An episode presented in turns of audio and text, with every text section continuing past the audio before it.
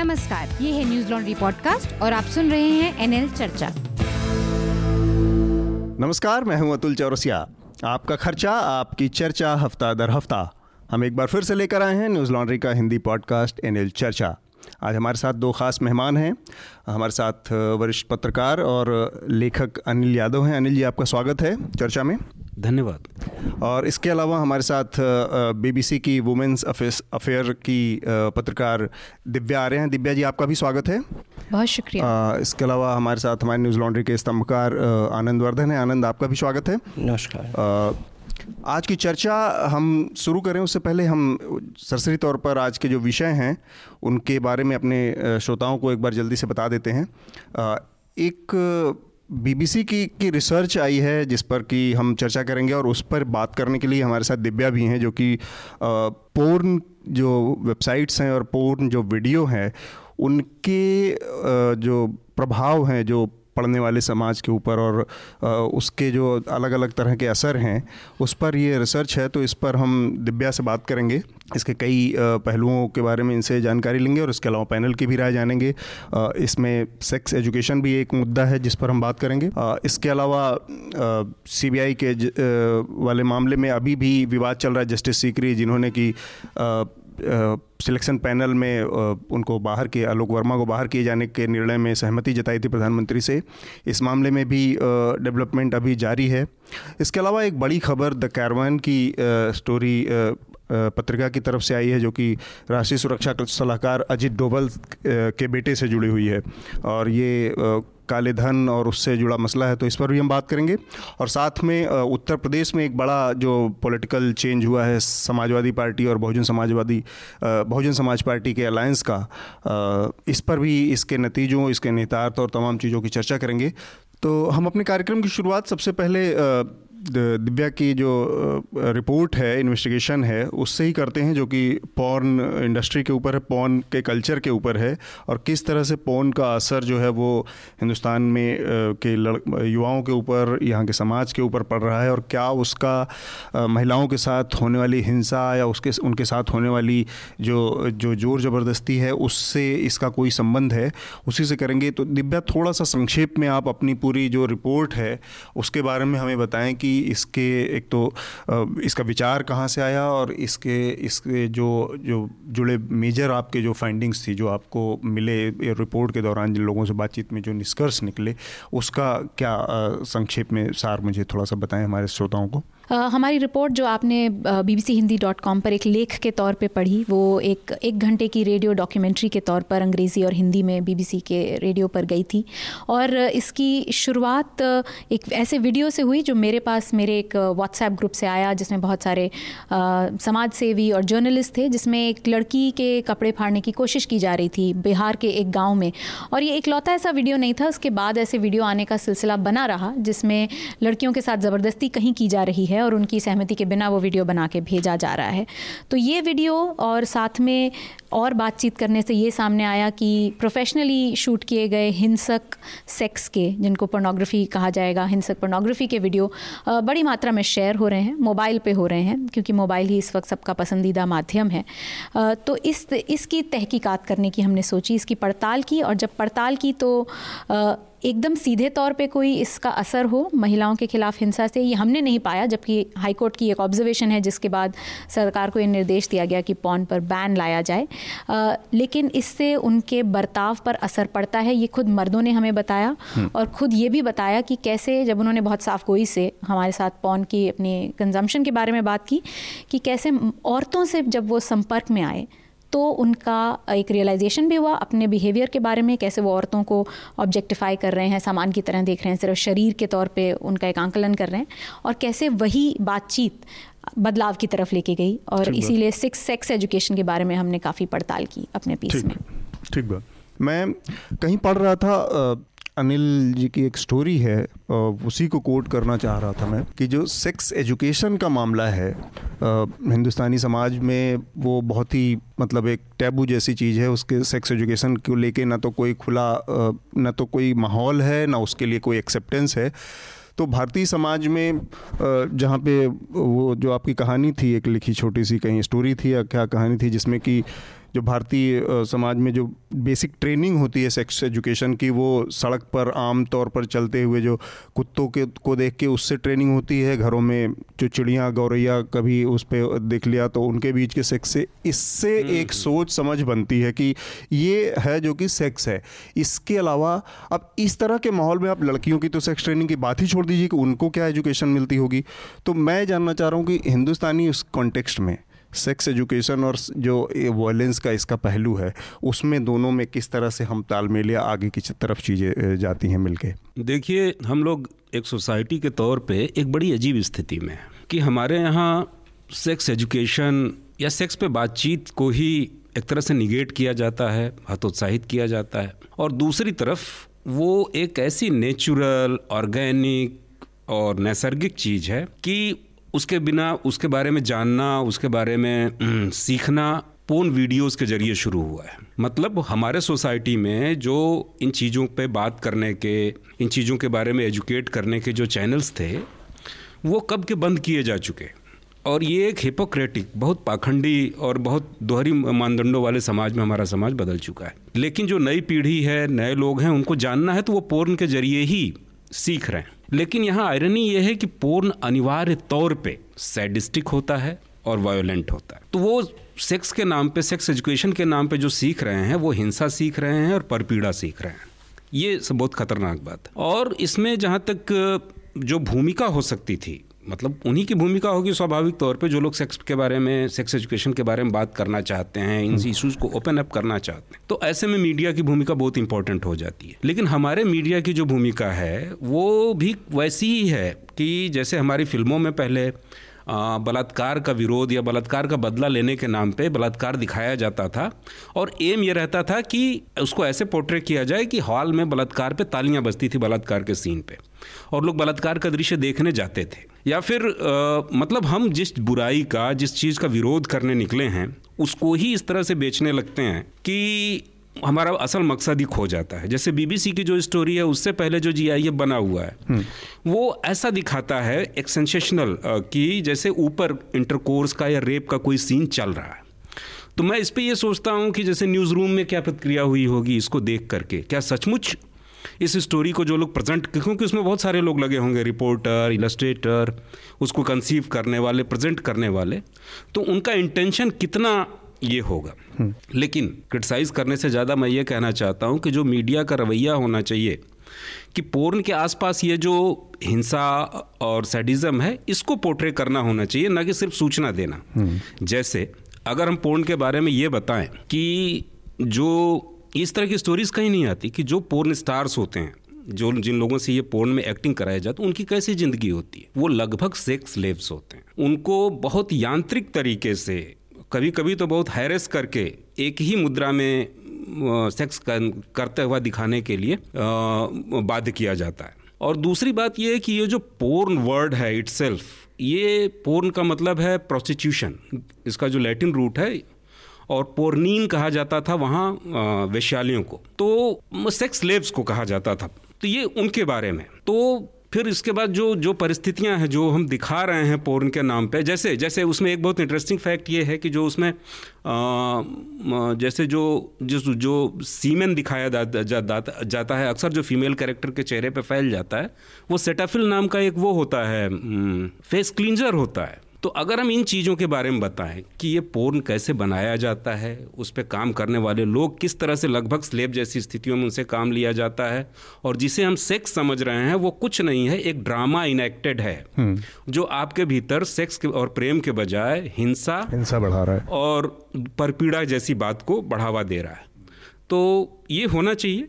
ताकि sex education सही direction में जा सके हम्म। और ये बात तो सही है कि सेक्स एजुकेशन के चैनल्स हमारे सोसाइटी में बहुत थोड़े हैं बहुत थोड़े से और जिनमें से एक ये भी है अनिल जी मैं यहाँ ये हाँ। बताना चाहूँगी हम्म। माफ़ी चाहती हूँ बीच हाँ, में बोलने के लिए कि सबसे सरप्राइजिंग अगर आप मुझसे पूछें एक क्योंकि मैं एक औरत हूँ मैंने इस तरह के मुद्दे पर पहले कभी हम्म।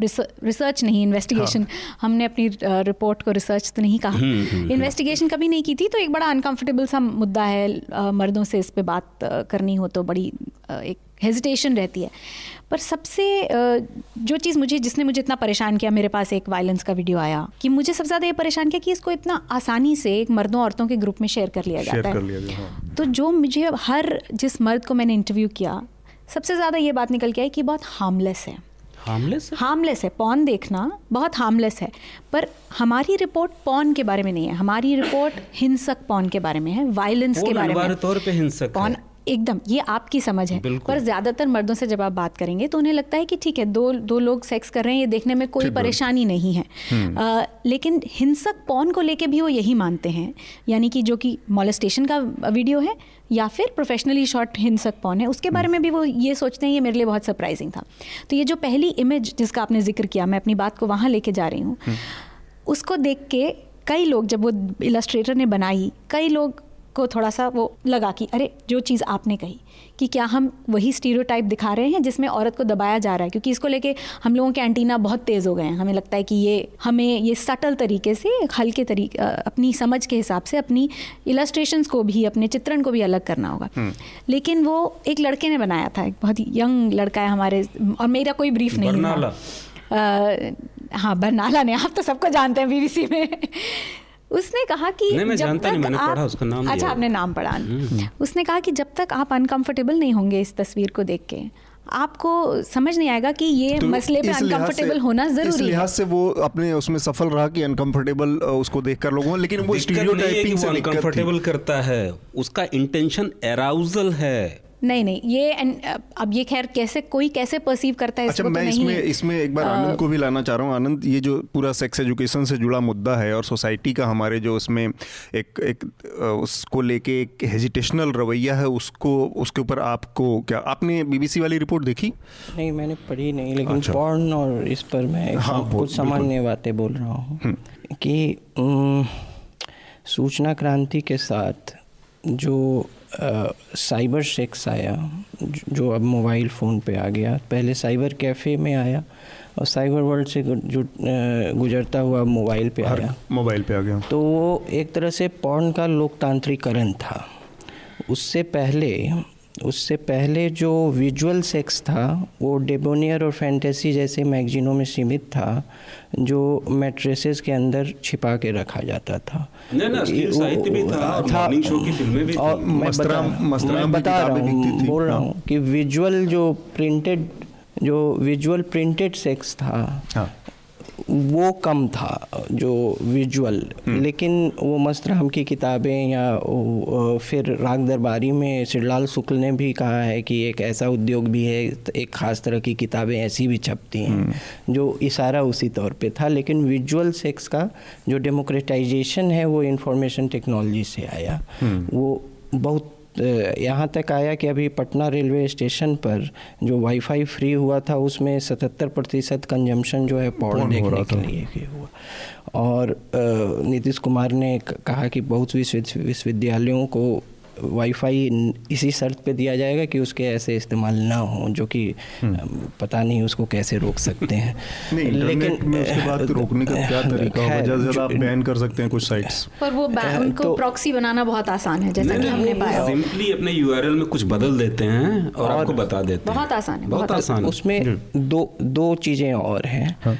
कि भारत एक जो आप एक तरह का जो विदेशी पॉर्न देखते हैं जो प्रोफेशनल पॉर्न ये सब बोल रहे हैं वो कुछ दिन के देखने के बाद लोगों को डिसेंसिटाइज कर देता है। फिर लोगों को उसमें तथाकथित मज़ा नहीं आता है।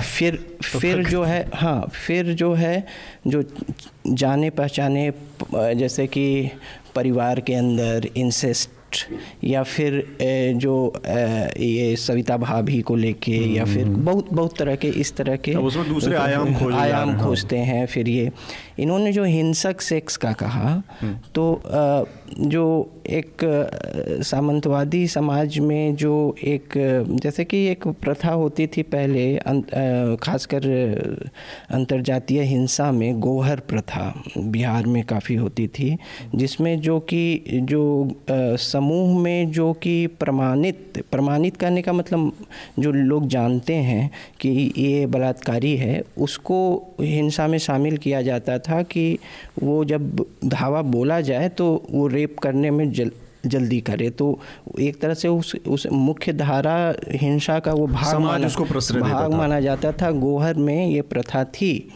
तो सतही तौर पे जो सामंतवादी सम्मान है स्त्री स्त्री के के लिए उसके अंदर जो खासकर उत्तर के राज्यों में जो रिप्रेस्ड सेक्सुअलिटी है उसे उसे एक बहुत अच्छा वेंट मिल गया इनमें से अब अब भोजपुरी बेल्ट में गाने जाति आधार पे हैं बन गए हैं और जातियों में प्रतिस्पर्धा है कि यादव जी का बेटा है स्टेज वे पे चुम्मा लेता है तो हम्म। कोई ये पांडे जी का बेटा है इस इस पे हम्म। तो ये जातीय आधार पे जो है ये जो अपने को इम्पोज करने का और उसमें एक ट्रॉफ़ी की तरह वो वो वो आ, मतलब हिंसात्मक अभिव्यक्ति को कामुकता में और इस तरह क्या ये हुआ है। तो पॉर्न जो है अब जो है कि ज़्यादा लोगों को चिंता तब नहीं थी जबकि एक वर्ग तक हो गया लेकिन इसके लोकतांत्रिकरण से हम्म। लोकतांत्रिकरण जो भी कहें आप मैं मतलब ज़्यादातर लोगों तक पहुँच गया, मास, गया उसका मास तक कनेक्ट तो, हो गया हाँ उससे काफ़ी और क्या है कि माइंड जो है सबसे पावरफुल सेक्सुअल ऑर्गन माइंड है हम्म। और जो इन्होंने राउजल की बात की उसका उसका मकसद वही रहता है माइंड इफ़ेक्ट करना क्योंकि सबसे जो शक्तिशाली कामुक अंग जो है वो मस्तिष्क है। मस्तिष्क आपका होगा बाकी चीज़ें तो वो जो अब मेरे ख्याल से ये बंद और एक समाज कैसे पॉर्न से डील करता है हम्म, हम्म। वो समाज के बारे में बहुत कुछ बताता है मेरे ख्याल इसके एक और छोटी सी चीज़ थी दिव्या इस पर बात संक्षेप में आप बताएँ इसके बाद हम अपने अगले विषय पर बढ़ेंगे क्योंकि समय का भी थोड़ा सा ध्यान रखना है हमें। मैंने आंकड़ा जो देखा उसमें तो उसमें एक जगह आया था कि अमेरिका ब्रिटेन के बाद भारत तीसरे नंबर पर है जो कि पॉन का कंजम्पशन करता है। मेरे दिमाग में ये बात थी कि साउथ एशियन कंट्रीज़ में पाकिस्तान इंडिया ये टॉप फ़र्स्ट सेकंड थर्ड में uh, आते हैं। तो ये आंकड़े क्या बदले हैं या इसमें यही स्थिति है? क्योंकि मैंने सुना था कि पाकिस्तान मतलब परसेंटेज वाइज सबसे ज़्यादा कंज्यूम करने वाला कैटेगरी का भी मामला हो सकता है कि मोबाइल पे देखने वाले उस पर देखने वाले। और ये को, ये कोई एक जगह पॉन देखने के आंकड़े इकट्ठे नहीं होते हैं। पॉन हब जो हाँ, वेबसाइट है जिसको ये, सबसे ये बड़ी वेबसाइट बताया जाता है ये उनके आंकड़े हैं। और ये बदले इस तरह से हैं कि भारत उस पायदान पे आगे बढ़ता चल बढ़ता गया है। लेकिन पाकिस्तान भारत से आगे कभी नहीं था। और मेरे ख्याल से हमारी जनसंख्या भी उसमें एक, एक बड़ा मतलब रोल हम्म। अदा करती है। आप इससे पहले जो बात कर रहे थे सेक्स एजुकेशन की आपने सवाल भी पूछा था तो और ये जो मस्तिष्क का इन्वॉल्वमेंट है तो इसीलिए सेक्स एजुकेशन सबसे की है और सेक्स एजुकेशन को भी सेक्स के नज़रिए से हमारे यहाँ देखा जाना नहीं नहीं पूछा आपने था जवाब आप दे रहे थे। सेक्स एजुकेशन को लेके हमने काफ़ी जानकारी जुटाने की कोशिश की। कोई एक तरीका नहीं है जिस तरीके से ये जानकारी इम्पार्ट की जा रही है सेक्स एजुकेशन को लेके पेरेंट्स में बहुत हेजिटेशन है कि सेक्स एजुकेशन दी भी जाए ये बातचीत खुले तौर पर की भी जाए इसको लेके बहुत हेजिटेशन है। और इससे पहले अनिल जी, आप कह रहे थे कि वहीं से ज़्यादा सीख रहे हैं बच्चे पौन को ही सेक्स एजुकेशन का एक पैरेलल माना जा रहा है। हमने एक डॉक्टर से बात की। चाहे ना लेकिन अभी तो बेसिक बेसिक वही हो वही गया हो रहा है वो रियलिटी है। हम्म। तो उन्होंने कहा कि पॉन से सेक्स के बारे में जानकारी लेना ऐसा है जैसे फास्ट एंड फ्यूरियस फ़िल्म देख के ड्राइविंग सीखना।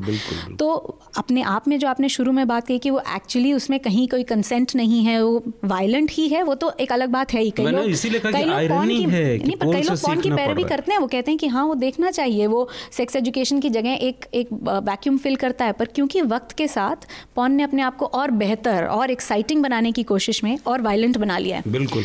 और यही वो वर्क नहीं करता है। हाँ, तो और वायलेंट हो जाता है। तो फिर वो बिल्कुल भी किसी भी तरीके से सेक्स का वो नहीं हो सकता मैनुअल नहीं हो सकता क्योंकि वो एक बहुत गलत चीज़ दिखा रहा है जो आपको in in the absence of any education नहीं नहीं इन्हीं के बात में जैसे टेक्नोलॉजी और मार्केट के का की जितना गहन अध्ययन पॉर्न इंडस्ट्री ने किया है उस उतना जो है बहुत कम उद्योगों ने किया है।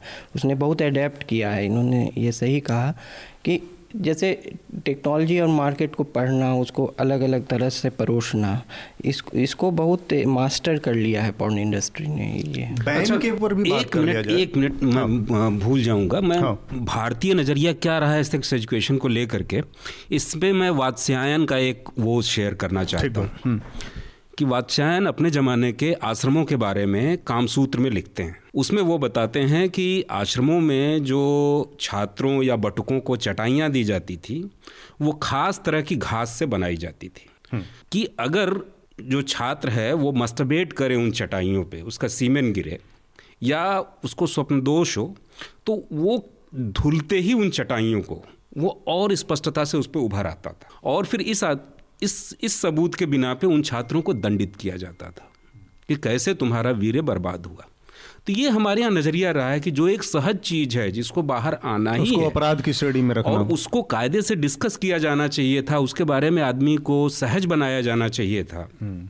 कि ये ऐसी कोई बात नहीं। है हम्म, लेकिन ये बताता है कि हमारा यौन शिक्षा के प्रति क्या नज़रिया है और बहुत सारी विडम्बनाएँ और औरत के प्रति जो एक दमन वाला नज़रिया है, ये यहीं से विकसित हुआ है। एक और छोटी सी चीज़ आप लोगों से छोटा छोटा मैं बहुत संक्षेप में टिप्पणी लेकर फिर हम आगे, बैन की बात की जाती है। पौन के को बैन करना चाहिए। पौन के बैन को लेकर आपको क्या नज़रिया जो सरकार कोई बैन कर ही नहीं सकता ये असंभव सी बात नहीं है। अगर फिर भी कहा गया कि साढ़े सात सौ साढ़े आठ सौ नौ सौ कुछ वेबसाइट्स बैन की गई भारत सरकार के द्वारा वो जो बैन का मामला है पोर्न हब का जो वाइस प्रेसिडेंट है सम प्राइस उसका नाम है हम्म। उसने अपने इंटरव्यू में कहा है कि भारत की जो असली समस्या है वो उसकी सोसाइटी में है वो पोर्न हब वेबसाइट में नहीं है हम्म। और दूसरी बात है कि जैसे ही बैन किया गया उसमें से पोर्न हब भी शामिल था उन्होंने पब्लिकली कहा कि हमने यूआरएल में ये चेंज कर दिया है। कर दिया एक और ये बहुत पहले से बेहतर तरीके से अब हमारे व्यूवर इंडियन व्यूवर्स को अवेलेबल है मोबाइल फ्रेंडली वर्जन भी तो उसका अवेलेबल हो गया। आनंद बैन के लेकिन जिस चीज़ की आवश्यकता है उस चीज़ का बाज़ार बनेगा और वो बाज़ार आप तक पहुँच जाएगा। बाज़ार खुद ब खुद पहुँच जाएगा। ये है कि उसमें कुछ बाधाएँ सरकार खड़ी कर सकती हैं लेकिन वो पहुँच जाएगा। जो भी टारगेट ग्रुप है उस तक पहुँच जाएगा। तो ये सब बंद कर देंगे वो कर देंगे। उससे नहीं उससे लिए क्या है कि जो टारगेट ग्रुप है उसके लिए आपने कुछ रास्ते मुश्किल कर दिए हैं लेकिन वो रास्ते बंद नहीं होते हैं। ठीक ठीक बात। हम अपने अगले विषय की तरफ़ बढ़ते हैं जो कि हमारे राष्ट्रीय सुरक्षा सलाहकार अजीत डोवल से जुड़ा मामला है। कैरवान मैगजीन ने एक स्टोरी की है इन्वेस्टिगेशन है इनके बेटे के ऊपर जो कि विवेक डोवल हैं। और उनके ऊपर ये एक सूत्र मिला है है एक उनके कामकाज और उसके व्यापार से जुड़ा, जिसके मुताबिक उनके उनके जो व्यापार और उसके, उनकी कंपनियाँ हैं केमन आइलैंड से काम करती हैं, वहाँ से ऑपरेट करती हैं। केमन आइलैंड बेसिकली एक ऐसी छोटी सी जगह है छोटा सा देश है, जहाँ पर करों की चोरी या ब्लैक जो मनी होती है, उसको डंप करके और उसके, उसको इन्वेस्ट करने का एक रूट है। तो उससे जुड़ा मामला है और अजीत डोवल के ऊपर इस मामले में अब एक एक एक नैतिक किस्म का दबाव ज़्यादा बनाया जा रहा है। हालाँकि इसके तमाम पहलुओं पर भी बात हो सकती है कि वो राष्ट्रीय सुरक्षा सलाहकार हैं। इसके अलावा 2011 में एक उनकी बहुत विस्तृत रिपोर्ट थी जो कि इसी कैरवन की रिपोर्ट में हाँ गुरुमूर्ति के साथ काले धन के ऊपर जिसमें उन्होंने ऐसे सारे जो केमन आइलैंड है या जो स्विस बैंको बैंक हैं या फिर विंचस्टाइन है जर्मनी में ये सारे जो इलाके हैं जो कि टैक्स फ्री जोन है उन सबको बैन करने की मांग की थी, इन सब पे कड़ी कार्रवाई करने की मांग, उनकी पूरी रिपोर्ट थी, और वो रिपोर्ट ये भी कहती थी कि जो भारतीय लॉ मेकर्स हों भविष्य में, या जो सांसद विधायक हों, इन लोगों से बाकायदा एक शपथ पत्र लिया जाना चाहिए कि इनके इस तरह के कोई विदेशी खाते ना हों, उन विदेशी खातों में ये किसी तरह का धन संग्रह ना करते हों, ये सारी इनकी रिपोर्ट थी। और एक और महत्वपूर्ण चीज़ है जो कि हम अपने श्रोताओं को बता दें कि इस पूरे रिपोर्ट में कि जिस टाइम पे ये इनके बेटे विवेक डोभाल की ने अपनी कंपनी का रजिस्ट्रेशन कराया। वो समय है नवंबर 8 नवंबर जो 2016 की तारीख है, जो कि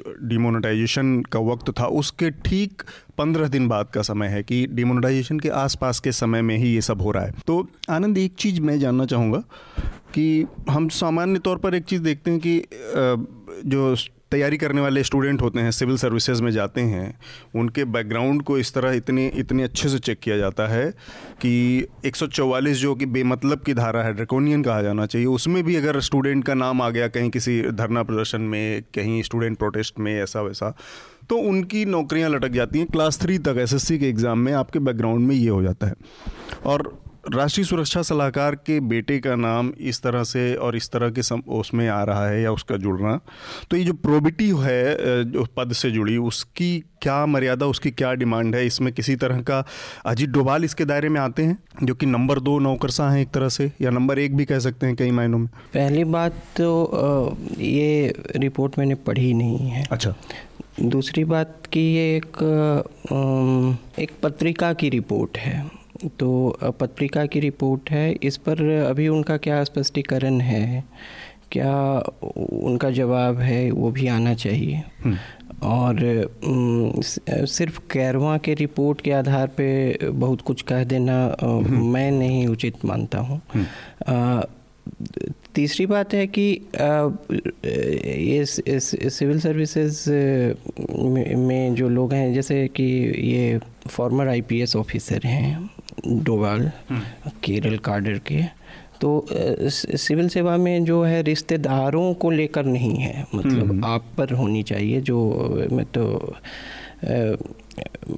मैं सिविल सेवा जो के तैयारी करने वालों को पढ़ाता हूँ एक हम्म। के एक के चाचा जो हैं वो जामिया से है। एक के चाचा एक टेररिस्ट एक्टिविटी में जेल गए हुए हैं लेकिन आ, आ, उसे पद मिला पिछले साल वो रैंक भी लाया अच्छा रैंक रहा तो रिश्तेदारों को लेकर नहीं है लेकिन आपका मैं समझ रहा हूँ कि उतने हाँ। मतलब जिम्मेवार जिम्मेवार पोस्ट पर हैं हाँ। और उनके अगर और बहुत दूर के रिश्तेदार नहीं जो कि जो कि कोई भी लाभ लेने के सबसे नज़दीक पोजीशन पे हैं उनके पुत्र हैं अगर हाँ। ऐसे संलिप्त पाए जाते हैं तो एक तो है कि डोवल साहब का अब तक स्पष्टीकरण आना चाहिए था हम्म। जो कि नहीं आया है वो एक विलम्ब है और, और जिसमें उनका बेटा यह कंपनी खोल रहा था उनको हाँ। रोकना भी चाहिए था क्योंकि हाँ। इस तरह की रिपोर्ट वो पहले दे चुके दे चुके थे हाँ तो वो है लेकिन अब उनका कोई क्या कानूनी जवाब होता है क्या हम्म। होता है उसके लिए प्रतीक्षा कर सकते हैं अब जिन लोगों ने वो रिपोर्ट पर ही हैं ये हम्म। ये ज़्यादा बता सकते हैं नहीं मैं वो कह रहा था जो कि अनिल जी से भी इस इस बात पे थोड़ा राय लेते हैं कि बेटे, जो कि आनंद ने जिस इशारा किया कि आप चूँकि बेटे हैं तो सबसे ज़्यादा वो आपके पास पावर है कि बार्गेन की कि आप अपने पिता की पद का फ़ायदा उठा सकते हैं। और अभी उनका स्पष्टीकरण नहीं आया है, चूँकि तो हम ये मान के चल सकते हैं कि ये उनकी जानकारी में रहा हुआ मसला होगा। तो 2016 से लेके 18 तक के बीच में दो साल का जो समय बीत गया, इस बीच में ये माना जाए कि जानबूझ के राष्ट्रीय सुरक्षा सलाहकार के उस पर के ओर से चीज़ों को छुपाया गया या इस तरह से चीज़ों को वो किया गया? क्योंकि अगर उनको इस बात की जानकारी थी तो राष्ट्रीय सुरक्षा सलाहकार का ऐसे किसी भी जगह से नाम जोड़ना, जिसका सीधी सीधी पहचान ही काले धन से है, वो इस पूरे पूरे एक सिस्टम को, के साथ एक वो संदेह खड़ा करती है। देखिए, मेरा ये नज़रिया है कि पॉलिटिक्स के बारे में सेंट्रल गवर्नमेंट के बारे में, उसके नेताओं के बारे में, उसके ब्यूरोक्रेट्स के बारे में हमें एकेडमिक तरीके से बात नहीं करनी चाहिए। कि हम ये नहीं जानते, हम वो नहीं जानते, हम वो नहीं जानते। हम जब से पैदा हुए हैं और जब ये डिबेट करने की स्थिति में हम आते हैं तो सरकारों के साथ हमारे कुछ अपने एक्सपीरियंस हैं। इसके लिए हमें कुछ पढ़ने, देखने, जानने की ज़रूरत नहीं है। ये जो हमारे ज़िंदगी के अनुभव हैं पॉलिटिक्स के साथ, नेताओं के साथ, गवर्नमेंट के साथ डील करने के लिए वो काफ़ी हैं। तो अजीत डोभाल जो डोभाल होंगे, वो बहुत अच्छी तरह से जानते थे कि उनके बेटे क्या कर रहे हैं। क्योंकि अजीत डोभाल का काम एक तो ये है ही कि वो देश की सुरक्षा को मज़बूत करें, लेकिन इसके साथ उनका काम ये भी रहा है पिछले पिछले पिछले जब से मोदी सरकार आई है तब से, कि जो एडवर्सरीज़ हैं, बीजेपी के विरोधी हैं, उनकी आर्थिक गतिविधियों पर नज़र रखना उनके आर्थिक स्रोतों को बंद करना, उन पर कानूनी कार्रवाई करना और बीजेपी के वेंडेटा पॉलिटिक्स को, बदले की राजनीति को प्रमोट करना। तो ऐसा नहीं है कि वो नहीं जानते होंगे कि उनके बेटे क्या कर रहे हैं। क्योंकि उनके बेटे जैसी कंपनियाँ चला रहे हैं, वैसी ही अन्य कंपनियाँ चलाने वालों पे उनकी नज़र हमेशा रहती है।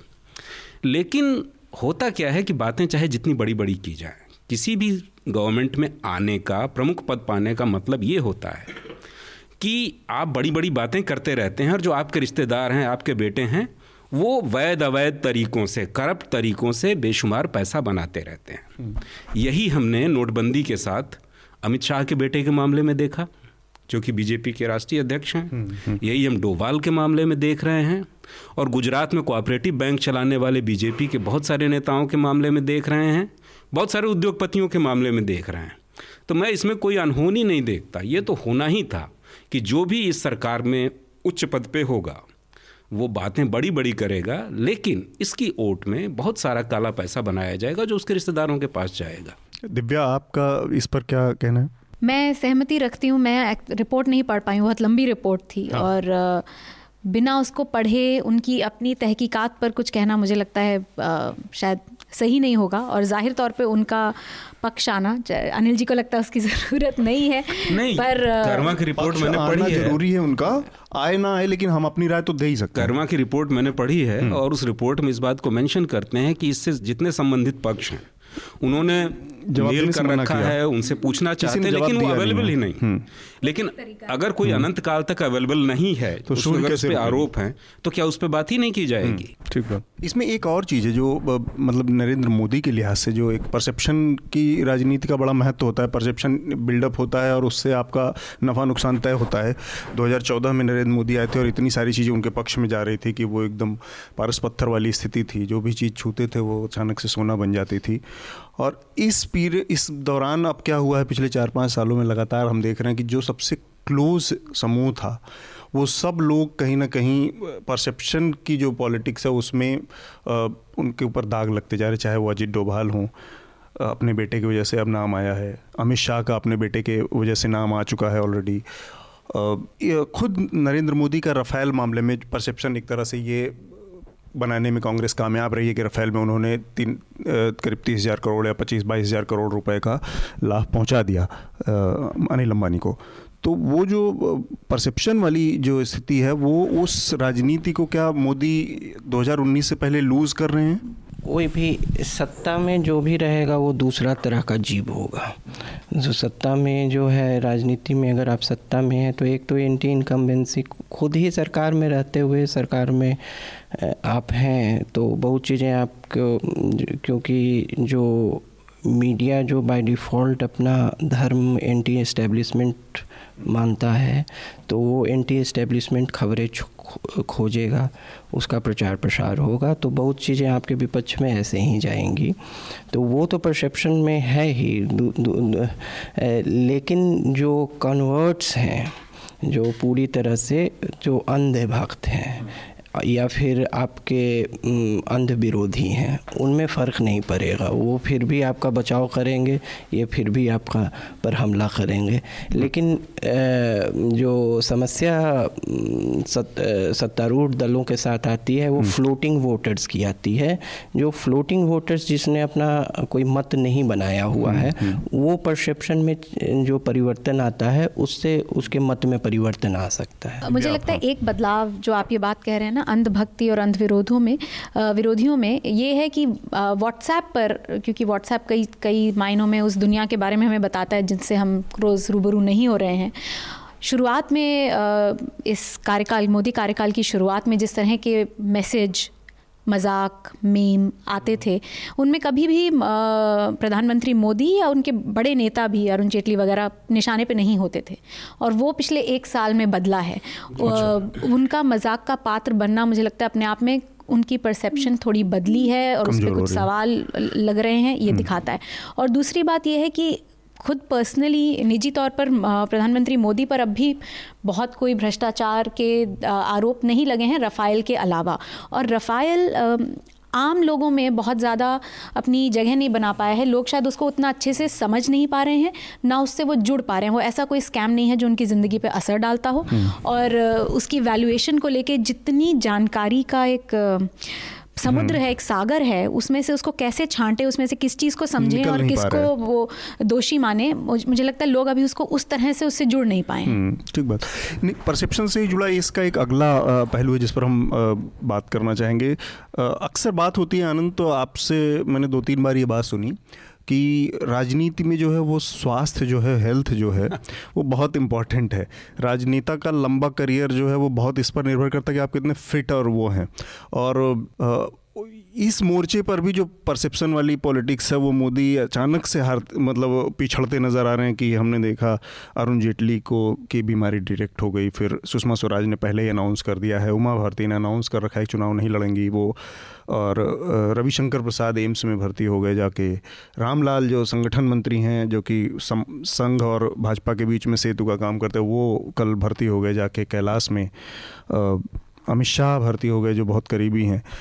तो अचानक से ये कुछ ही दिन पहले अनंत कुमार की डेथ हो गई ये सब। नहीं नहीं तो, लोग कह रहे हैं कि नोटबंदी में जो लोग मरे हैं और मॉब लंचिंग में जो लोग मरे हैं उसकी हाय लगी और पाप लगा। है ये तो हो गई वो ये तो वो बात हो गई कि लोगों ने अंधविश्वास और अपने धारणाओं के बात कही। मैं ये कह रहा हूँ कि इतने क्रुशियल मौके पर इतने महत्वपूर्ण नेताओं को का साथ छूट जाना नरेंद्र मोदी के लिए वास्तव में 2000 की चुनौती को बहुत जटिल बना रहा है या हम लोग बाहर से चीज़ों को देख के अटकलबाजी कर रहे हैं। जटिल तो है ही सिर्फ़ स्वास्थ्य को लेके ले लेकिन स्वास्थ्य राजनेताओं के स्वास्थ्य पे लेके जो सोशल मीडिया में जिस तरह के जिम्मेवार पत्रकारों के तरफ़ से भी जिस तरह के ट्वीट्स आए हैं हम्म। वो आपत्तिजनक हैं। हम्म। कल जैसे? जैसे क्विंट ने कल माफ़ी मांगी है कोई स्तुति मिश्रा हैं। अच्छा। उन्होंने बीके हरि प्रसाद का भी बहुत गैर जिम्मेदार उन्होंने कहा था कि स्वाइन फ्लू से अगर शायद उम्मीद कीजिए कि लोग मरते भी हों कुछ ऐसे हम्म। उस पर उस पर एन की हम्म। जो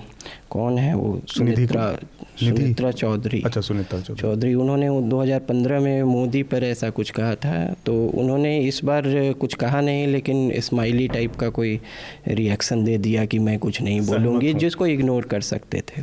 तो आ, हाँ मतलब इग्नोर मतलब उसे आप इग्नोर कर सकते थे। तो वो क्या है कि ट्विटर में वाहवाही और रिट्वीट्स के बहाव में आप बह जाते हैं कई बार। हम इससे आगे की बात करते हैं। मतलब सोशल मीडिया तो का तो अपना एक चरित्र है कि वो हर चीज़ गंभीर चीज़ों को भी एकदम से सड़क पे ले आ देता है हाँ, दूसरी बात इसमें है कि एक अस्वस्थ मंत्रालय को लेकर चलाना जिसमें कि ऐसे भी बहुत सक्रिय मंत्री नहीं दिखते हैं एक लाइबिलिटी तो है ही। और लेकिन शायद वो इतना सत्ता का केंद्रीकरण प्रधानमंत्री के ऑफ़िस में खुद रहा है एक ऑथोरिटेरियन स्टाइल ऑफ़ फंक्शनिंग रहा है हम्म। कि उसका वो उतना उजागर नहीं हुआ हम्म। अगर एक डिसेंट्रलाइज व्यवस्था में ज़्यादा ज़्यादा हम्म। उजागर होता लेकिन अब लेकिन ये भी है कि जो लोग अस्वस्थ हैं वो इंडिस्पेंसेबल हैं क्या उनके लिए तो अमित शाह तो कह सकते हैं कि हैं उनके लिए मोदी के लिए। और जेटली कितने हैं नहीं हैं पता नहीं। तो वही मैं कह रहा हूँ कि हम लोग शायद हाँ। चीज़ों को बाहर से देख रहे हैं तो उतना शायद अटकलबाजी इसमें ज़्यादा हो। फिर भी अनिल जी आपसे मैं जानना चाहूँगा कि ये जो स्थिति है एक तो ये स्थिति ऐसे में हालाँकि ये बात हँसी मज़ाक और हल्की लग सकती है लेकिन ऐसे टाइम पे जब मतलब अधिसूचना अगले महीने आज आनी है फरवरी में उस मौके पर अपने पैरों पर जो सबसे खड़ा मोदी जी के बाद दिखता है आदमी वो लालकृष्ण आडवाणी दिखते हैं और अचानक से एक बीच में वैक्यूम दिखता नहीं है। मुझे मुझे ये गंभीर बात लगती है हम्म। देखिए सबसे पहले तो मैं ये कहना चाहूँगा कि मोदी गवर्नमेंट का जो हिपोक्रेटिक नेचर है जैसे इन्होंने विश्व योग दिवस पूरी दुनिया में योग को फैलाने की बात की। फिर खुद मोदी समेत इनके मंत्रियों ने जो फिटनेस चैलेंज वाला एक काम किया। शुरू किया। तो ऐसा बताया कि जैसे पूरी सरकार स्वास्थ्य के बारे में बहुत सजग है और पूरे देश में स्वास्थ्य चेतना फैला रही है। लेकिन इसी के समानांतर हम देख रहे हैं कि अमित शाह चल नहीं पा रहे हैं गिर जा रहे हैं। एज ए रिपोर्टर मेरी अमित शाह से पहली मुलाकात जब हुई थी 2014 में तब भी वो बीमार थे। फिर उसके बाद हम देख रहे हैं कि जेटली हम्म, की किडनी खराब है। तो ये बताता है कि आप स्वास्थ्य के बारे में सिर्फ़ बड़ी बड़ी बातें कर रहे हैं और प्रचार कर रहे हैं जबकि खुद आपका और आपके मंत्रियों का स्वास्थ्य बहुत खराब है। दूसरी बात आप जो मोदी पे जो असर पड़ेगा मुझे दूसरी चीज़ लगती है। मुझे तो हम्म। ऐसा लग रहा है कि सरकार ने जो एक जो जो सरकार के बीच में जो प्रयास चल रहे थे कि 2019 की चुनौती को हम कैसे टैकल करेंगे वो सारे उपाय विफल हुए और काफ़ी हताशा का माहौल है। हम्म। और मुझे लग रहा है कि जितने प्रमुख नेता हैं बीजेपी में वो बीमारी का कम बीमारी होगी उनकी हम्म। थोड़ी बहुत होगी। चुनाव नहीं लड़ना चाहते। लेकिन नहीं ज़्यादा बीमारी का बहाना बन करके कुछ तो चुनाव नहीं लड़ना चाहते और कुछ अभी से मोदी से किनारा कर लेना चाहते हैं दूर हो जाना चाहते हैं ताकि वो कह सकें कि 2019 की जो पराजय हुई 2019 में जो डिबैकल हुआ उसमें हमारी भूमिका नहीं तो वो अपने को किनारे कर रहे हैं मुझे ऐसा लगता ठीक बात ये ये अनिल जी का अपना आकलन मैं फिर कहूँगा कि हम लोग बाहर से चीज़ों को देख रहे हैं तो शायद इसमें हमारी तरफ़ से अटकलबाजी ज़्यादा हो लेकिन ये सारे आकलन जो पत्रकारिता में हम करते रहते हैं। दिव्या आपकी क्या राय है इस मामले पर जिस तरह से पूरा कैबिनेट बीमार दिख रहा है? आपने एक तो दो चीज़ें हैं। एक तो ये कि कैबिनेट बीमार दिखने का एक तो तात्कालिक असर है कि इस तरह जो कामकाज हो रहा होगा कि समझिए कि देश अपना बजट पेश करना है अगले इंटरिम बजट आना और वित्त मंत्री हमारे पास नहीं है। इसी तरह से और तमाम मंत्रालयों पर असर पड़ रहा होगा। तो उस लिहाज से आप कैसे देखती हैं इस पूरे एक कैबिनेट जो कि आज अचानक से बीमार और असहाय दिख रहा है? एक बात तो ये कि अरुण जेटली ने अभी अभी एक कार्यक्रम में शिरकत की वीडियो कॉन्फ्रेंसिंग से न्यूयॉर्क से ही और किसी भी तरह के अपनी बीमारी का या अपनी किसी भी तरह की अक्षमता का कोई ज़िक्र नहीं किया। बहुत साफ़ गोई से अपनी बात रखी बजट के बारे में भी और मसलों के बारे में भी उन्होंने अपना पक्ष रखा। तो शायद इतना चिंता का विषय ना हो। वो कम से कम ऐसा मेरे हिसाब से कोई सिग्नल नहीं दिया उन्होंने अपनी वीडियो कॉन्फ्रेंसिंग की स्पीच के ज़रिए। और दूसरी बात ये ये तो तात्कालिक असर की हम्म। मैं बात कर रही हूँ। स्वाइन फ्लू है हमारे यहाँ भी कुछ लोगों को हुआ उबर गए हम्म। आती जाती चीज़ें हैं चली भी जाएँगी। एक तो ये तरीका है इसे देखने का और दूसरा ये कि पिछले जो अभी स्टेट इलेक्शंस जितने हुए उसमें तो सबसे ज़्यादा दारोमदार प्रधानमंत्री मोदी ने योगी आदित्यनाथ पर रखा। सबसे ज़्यादा रैली उन्होंने की। अब वो रैलियाँ सफलता की तरफ़ उन्हें नहीं लेके गई ये अलग बात है।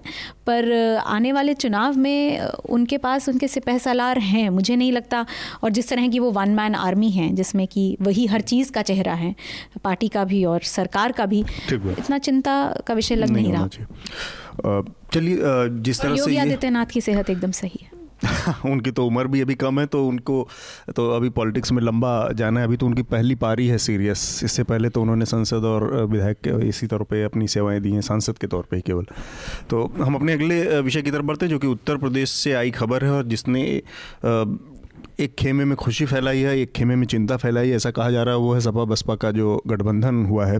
तेईस साल के बाद ये जो सपा बसपा के बीच में दोबारा से गठबंधन हुआ है, इसमें किस तरह की संभावनाएँ हैं और कई, किस तरह के जो जो चुनौती जो भारतीय जनता पार्टी के लिए है, उस लिहाज से हम बात करेंगे। तिहत्तर सीटें भारतीय जनता पार्टी ने जीती थी, इकहत्तर अपनी और दो जो कि अपना दल की थी।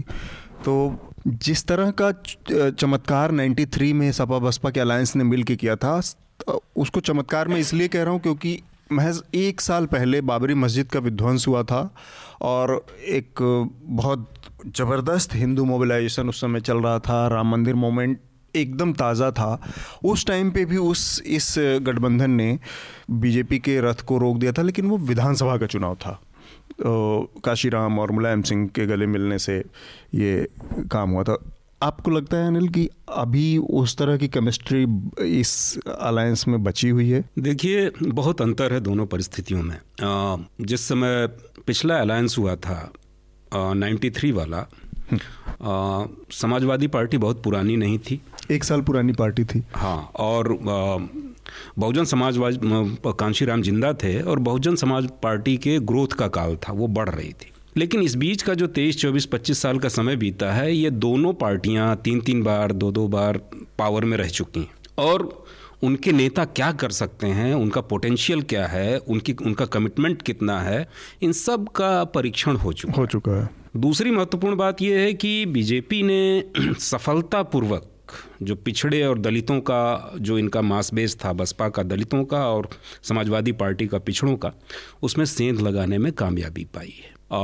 बहुजन समाज पार्टी में जो गैर जाटव जातियाँ हैं या जाटवों में भी क्योंकि पिछला जो लोकसभा चुनाव हुआ उसमें उत्तर प्रदेश की जो सुरक्षित सीटें हैं रिज़र्व सीटें हैं दलितों के उसको भी जीता। उसमें से एक पे भी बीएसपी नहीं जीती नहीं थी।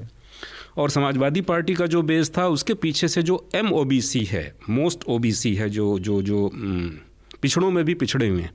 उनको अपनी तरफ़ तोड़ा बीजेपी ने। बीजेपी ने जिसके एक प्रतिनिधि ओम प्रकाश राजभर दिखाई देते हैं। तो असली चुनौती ये होगी कि समाजवादी पार्टी जिसकी इतनी लंबी समय से दुश्मनी रही है बसपा से और बसपा की जितनी इतने लंबे समय तक दुश्मनी रही है समाजवादी पार्टी से वो क्या एक दूसरे को अपने वोट ट्रांसफ़र करा पाएँगे या नहीं पाएँगे? ठीक है क्योंकि ये 96 में मायावती ने जब कांग्रेस के साथ अलायंस किया था उत्तर प्रदेश में तो चुनाव के बाद उन्होंने कसम खाई थी कि कांग्रेस से ज़िंदगी में हम इसीलिए अलायंस नहीं करेंगे क्योंकि हमने अपने दलित वोट तो ट्रांसफ़र करा दिए कांग्रेस को लेकिन कांग्रेस के जो थोड़े बहुत वोट थे उन्होंने हमको ट्रांसफ़र नहीं किया। और दूसरी एक और चीज़ का ध्यान में रखना चाहिए कि ये बहुत निराशा में किया गया अलायंस है। पिछले पाँच सालों तक मोदी सरकार की जो नीतियाँ थीं इन पे जो विरोध था जिन मुद्दों पे विरोध कर रहे थे ये दोनों इन्होंने न कोई आंदोलन किया न कोई जन जागरण किया न लोगों को मोबिलाइज करने की कोशिश की हताशा में कि हम दोनों मिल जाएँगे तो इनको रोक देंगे। हम्म। तो सबसे बड़ी चुनौती यही है कि ये क्या एक दूसरे को अपने वोट ट्रांसफ़र करा पाएँगे? और दूसरा इनके बीच में एक उत्साह एक एक एक उत्साह ही पैदा करना पड़ेगा यकीन दिलाना पड़ेगा कि हम बीजेपी को और मोदी को रोक पाने में सक्षम हैं। ये काम होना अभी बाकी है। ठीक बात ये जो एरिथमेटिक वाला मामला होता है कि इनके 20 परसेंट और इनके 20 परसेंट मिल जाएँगे हमारा 40 परसेंट हो जाएगा जीत जाएँगे हम वो वो शायद इतनी आसानी से होता नहीं है ना, और, और उसके दो समय भी वो बीत चुका है। एक चीज़ जो मुझे लगता है अंतर इस बार आया है, वो ये है कि दोनों के बीच में जो गठबंधन है, इस बार जूनियर, सीनियर पार्टनर नहीं है कोई, दोनों ने एकदम बराबरी का गठबंधन किया है बहुत ज़्यादा।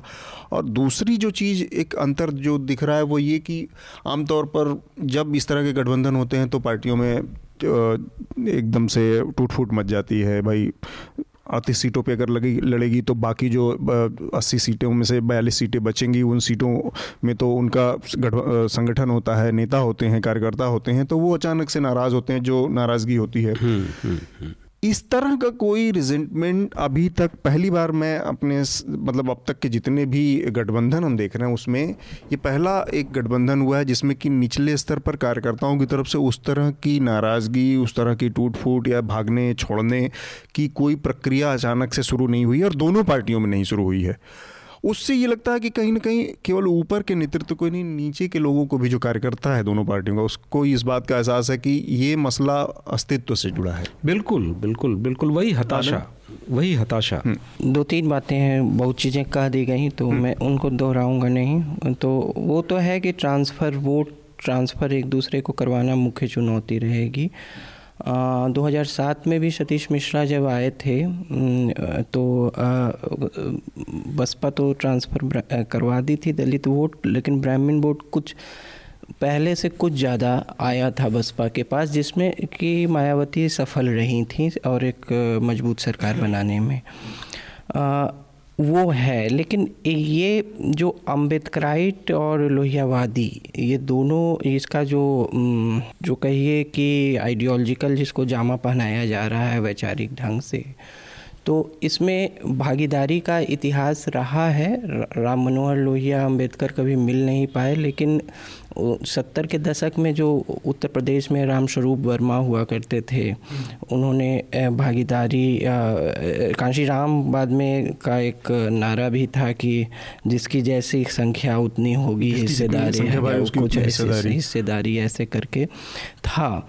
लेकिन क्या है कि खासकर हरित क्रांति के बाद जो पिछड़ी जातियों का आर्थिक रूप से जो एम्पावरमेंट हुआ उसके बाद जो रूरल बिहार हो रूरल उत्तर प्रदेश हो रूरल राजस्थान हो जो भी हिंदी भाषी क्षेत्र हैं उसमें दलित और जो पिच ओबीसी हैं वो प्रतिस्पर्धी बन गए। इनफैक्ट कि वो दोनों कॉम्पिटिटर हैं।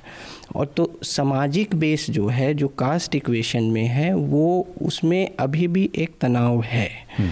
लेकिन जो अस्तित्व को लेकर है और कार्डर को इंथ्यूज करना ऊपरी लेवल पे तो ठीक है लेकिन कार्डर को जो तत्कालिक मतभेद हैं उनको भुलाकर पूरी तरह से खासकर जहाँ बसपा को सीट नहीं मिली सपा हम्म। लड़ रही है जहाँ सपा को सीट नहीं मिली और दोनों का ज्वाइंट करना वो रहेगा योगेंद्र यादव की एक क्या स्टडी था उसमें उन्होंने तीन सिनेरियोज दिए थे तो उसमें दिया था कि जो अगर जैसे पिछले लोकसभा में 0.5 परसेंट कम सीटें कम वोट परसेंटेज था सिर्फ़ S P B S P combined का बीजेपी से। हम्म।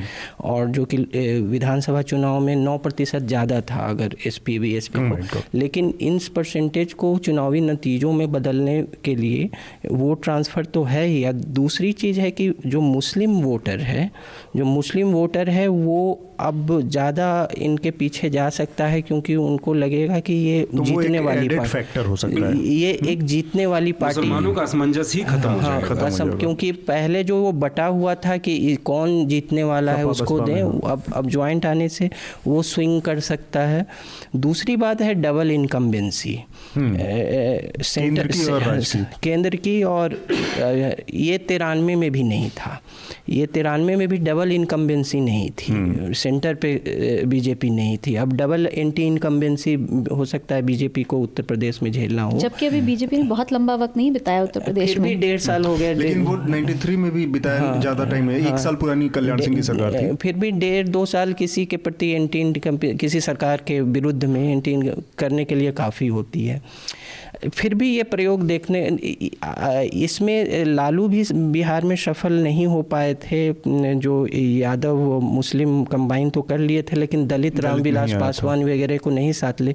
इसमें नीतीश थोड़ा ज़्यादा सफल रहे थे महादलित फार्मूला उनका हम्म। है ओबीसी हाँ कुर्मी फार्मूला ये सबको लेकर वो थोड़ा सा इससे ज़्यादा है लेकिन माइनस या, माइनस यादव। दिव्या आपकी क्या राय है? इसमें एक और छोटी सी चीज़ है जो आनंद ने कही वो बहुत इंटरेस्टिंग चीज़ है कि ये मतलब आइडियोलॉजिकली तो एक ब्लॉक के तौर पे अंबेडकर से लेके, लोहिया से लेके सबका एक विज़न के तौर पे रहा है कि जितना भी फॉरवर्ड माइनस है वो सब ओबीसी दलित, वो सब एक ही ब्लॉक के, एक ही अम्ब्रेला के नीचे का हिस्सा है, वो सब शूद्री या सब दलित ही है इस तरह से।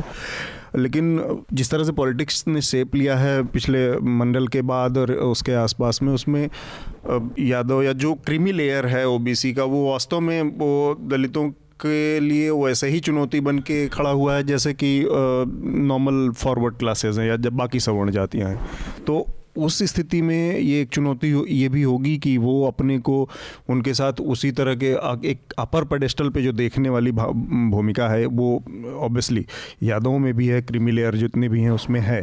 तो ये तो चुनौती इन नेताओं को होगी ही। दिव्या, आपका अपना क्या आकलन है इस अलायंस को लेकर? मुझे लगता है एक तो आइडियोलॉजिकली साथ आए हैं, ये ये भ्रम किसी को भी नहीं है। हमारा जो वोटर है, वो बहुत ही समझदार है और उस तो वो ये तो क्लियरली देख रहा है कि ना ये लोहिया विचार मतलब ये वो विचारधारा से बना अलायंस नहीं है। इस वक्त जितने भी अलायंस बन रहे हैं सब इलेक्शन के मद्देनज़र तो बन ही रहे हैं, पर एक वो anti BJP pro BJP narrative के आगे उनकी कोई और आपसी आपसी प्रेम नहीं है। तो कांग्रेस नहीं जुड़ पाई ये कांग्रेस का इसमें नुकसान मान लीजिए जो भी ये सपा बसपा अलायंस में। हम्म। पर सपा बसपा भी सिर्फ़ कोई आपसी प्रेम में नहीं जुड़ी किसी ने सचमुच मायावती ने सचमुच किसी को ना माफ़ किया पचानवे वाली घटना के लिए ना अखिलेश ने सचमुच उनको वो रिस्पेक्ट दिया। ये सब एक राजनीतिक सोची समझी फैसले हैं जो लिए गए हैं। बिल्कुल और दूसरी चीज़ ये मुझे लगता है कि ये मोनोलिथ की तरह अब कोई भी कास्ट या रिलीजन के लोग नहीं वोट कर रहे हैं हम्म। सारा मुसलमान एक तरीके से नहीं वोट कर रहा है सारा दलित महादलित तो इस वजह से जैसे हम उत्तर प्रदेश में पिछली दो बार सरप्राइज़ हुए हैं इस बार भी हम सरप्राइज़ हुए इसमें कोई बड़ी बात नहीं और वो गणित तो बिल्कुल भी उतना साधारण नहीं है क्योंकि हम्म। वो सीट हर सीट की लड़ाई हर सीट की लड़ाई होगी। कहाँ पे वो वोट कैसे जुड़ते हैं वो एक सिंपल अरिथमेटिक में बीजेपी को झटका ही लगने वाला है। मैं इससे बिल्कुल भी तो नहीं रखती हूँ। ठीक बात है। हम अपने कार्यक्रम के अंतिम चरण की तरफ़ आ गए हैं जो कि रिकमेंडेशन का हमारा राउंड होता है तो उसको हम पूरा कर लेते हैं। इसके बाद अपना कार्यक्रम आज समाप्त करेंगे। अनिल जी आपसे शुरू करते हैं। इस हफ़्ते आपका रिकमेंडेशन क्या होगा? रिसेंटली एक किताब पढ़ी है द लॉटरी ऑफ़ बर्थ इसको लिखा है नमित अरोरा ने। और ये तीन नमित अरोरा अमेरिका में रहते हैं लेकिन उन्होंने स्टडी किया है तीन हिंदी के चीज़ों को। एक तो ओम प्रकाश वाल्मीकि की आत्मकथा जूठन। जूठन। दूसरा अजय नावरिया की कुछ कहानियाँ जिनमें जाति का नैरेटिव है। और तीसरा एक और बायोग्राफी है मैं हिजड़ा किसी हिजड़े की कहानी। इसके आधार पे वो इंडियन सोसाइटी को एनालाइज करते हैं और बताते हैं कि यहाँ कुछ लोग या कुछ जातियाँ उनके लोग जो हैं वो जैसे जन्म से ही प्रिवलेज स्थिति में पैदा होते हैं और पूरी ज़िंदगी उनको उनकी तुलना में दलितों की तुलना में ट्रांसजेंडर की तुलना में शूद्रों की तुलना में कम मुश्किलें झेलनी पड़ती हैं। तो वो एक इंटरेस्टिंग किस्म का एनालिसिस है जो भारतीय समाज के बारे में किया गया है। तो मैं उसको रिकमेंड करता हूँ। The lottery of birth Divya आपका क्या रिकमेंडेशन है? अनुमति हो तो दो। हाँ बिल्कुल। दो तीन आपकी इच्छा पे। एक तो क्योंकि मैंने अभी काम किया ये पोर्नोग्राफी पे तो हम्म। उसके लिए कुछ किताबें पढ़ी। उसमें से एक किताब एक महिला लेखक हैं रिचा कॉल पाड़ते हम्म। उन्होंने लिखी है उसका नाम है साइबर सेक्सी। और मेरे लिए वो बहुत नया था क्योंकि वो उन सब लोगों की बात करती हैं जो मर्द नहीं हैं और पौन देखते हैं।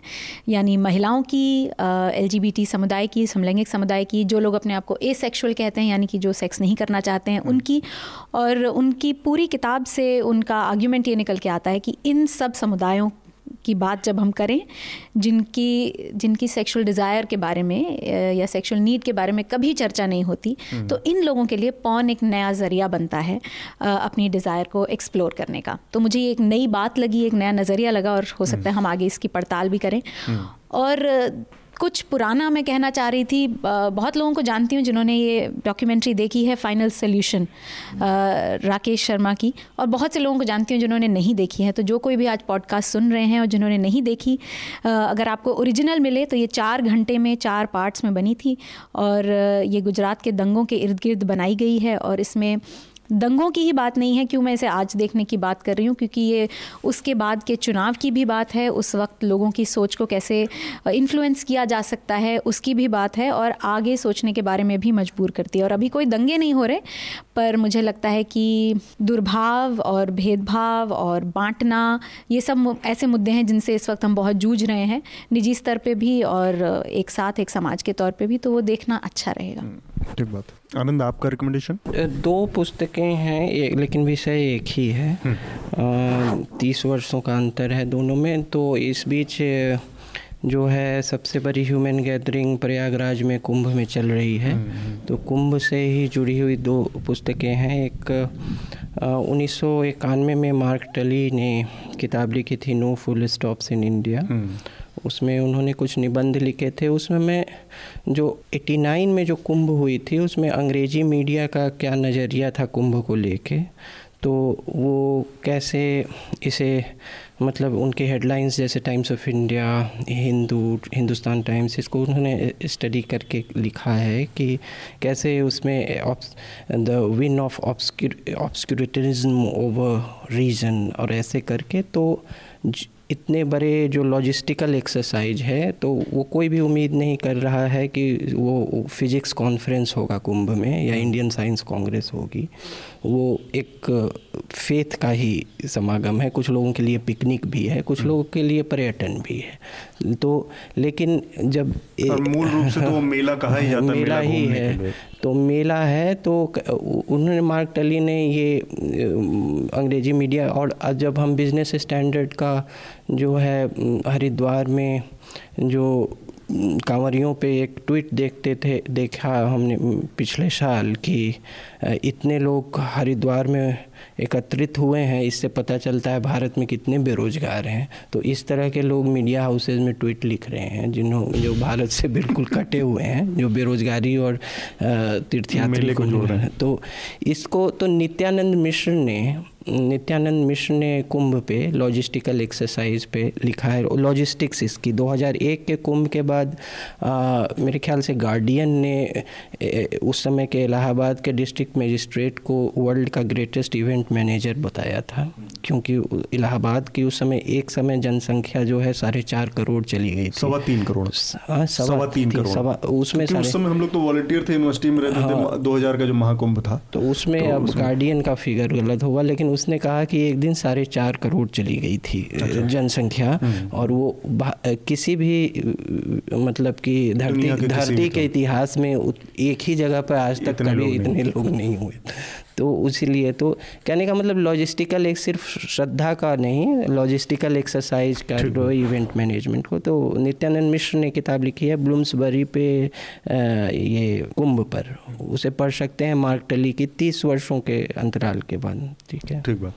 मेरा भी दो रिकमेंडेशन है। एक तो प्रिंट पे हिलाल अहमद का जो बाबरी मस्जिद के विवाद से जुड़ा एक आर्टिकल आया है कि किस तरह से इस पूरे 20-25 साल के दौरान डिमोलिशन के बाद से अब तक के बीच में एक बड़े सच को पूरी तरह से भुलाकर कि वहाँ पर एक मस्जिद खड़ी थी, एक स्ट्रक्चर था, एक बिल्डिंग थी, भुलाकर अभी सारी की सारी बात को फोकस कर दिया गया है। केवल एक ज़मीन पर और ज़मीन के ऊपर निर्णय देना है। तो उसकी जो टेक्निकलिटी है, उसकी जो लीगैलिटी है, उन सब के ऊपर बहुत अच्छे से हिलाल ने पॉइंट बाय पॉइंट लिखा है। द प्रिंट में ये आर्टिकल है। What about Babri Masjid how land become more important than the mosque in Ayodhya तो एक ये लेख है रिकमेंडेशन में करूँगा। इसके अलावा अचानक से मेरे दिमाग में आज सुबह ही आया कि चूँकि मैं ये रिपोर्ट पढ़ रहा था दिव्या की, जो सेक्स वाली के ऊपर है पॉर्न और इसके रिलेशन के ऊपर। तो इस समय नेटफ्लिक्स पे एक सीरीज़ चल रही है सेक्स एजुकेशन के नाम से। हालाँकि उसमें आपको भारतीय कॉन्टेक्स्ट तो नहीं मिलेगा कोई, और वो अमेरिकन कल्चर से के ऊपर डिपेंड है अमेरिकन सोसाइटी और उसको रिफ्लेक्ट करता है। लेकिन फिर भी सेक्स एजुकेशन को लेकर जो हमारी हेजिटेशन है, जो हमारे यहाँ एक पूरी की पूरी एक दकियानूसी है उन सब चीज़ों को समझने के लिए मतलब वो नुआंसेस वहाँ पे भी सोसाइटी में मौजूद हैं, परिवारों के बीच में मौजूद हैं, लेकिन पेरेंट्स कैसे डील कर रहे हैं बच्चों के साथ, बच्चे कैसे डील कर रहे हैं अपने साथियों के साथ, महिला उनके साथ, उन सब चीज़ों को बहुत अच्छे से एक उसमें दिखाया गया है तो वो एक दूसरा रिकमेंडेशन मेरा होगा। इसके साथ ही हम अपनी आज की जो चर्चा है इसको रोकेंगे और उससे पहले आप लोगों से एक बार फिर से वही अपील करेंगे कि न्यूज़ लॉन्ड्री को सब्सक्राइब करें या फिर किसी भी ऐसे मीडिया संस्थान को सब्सक्राइब करें जिसे आप पसंद करते हैं क्योंकि आपके पसंद से आपके समर्थन से जो मीडिया खड़ा होगा वो आपकी बात ज़्यादा करेगा और किसी भी तरह के कॉरपोरेशन पॉलिटिक्स के दबाव से भी मुक्त रहेगा। आप सभी लोगों का बहुत बहुत शुक्रिया। शुक्रिया। न्यूज़ लॉन्ड्री के सभी पॉडकास्ट ट्विटर आई और दूसरे पॉडकास्ट प्लेटफॉर्म पे उपलब्ध हैं। खबरों को विज्ञापन के दबाव से आज़ाद रखें। न्यूज़ लॉन्ड्री को सब्सक्राइब करें।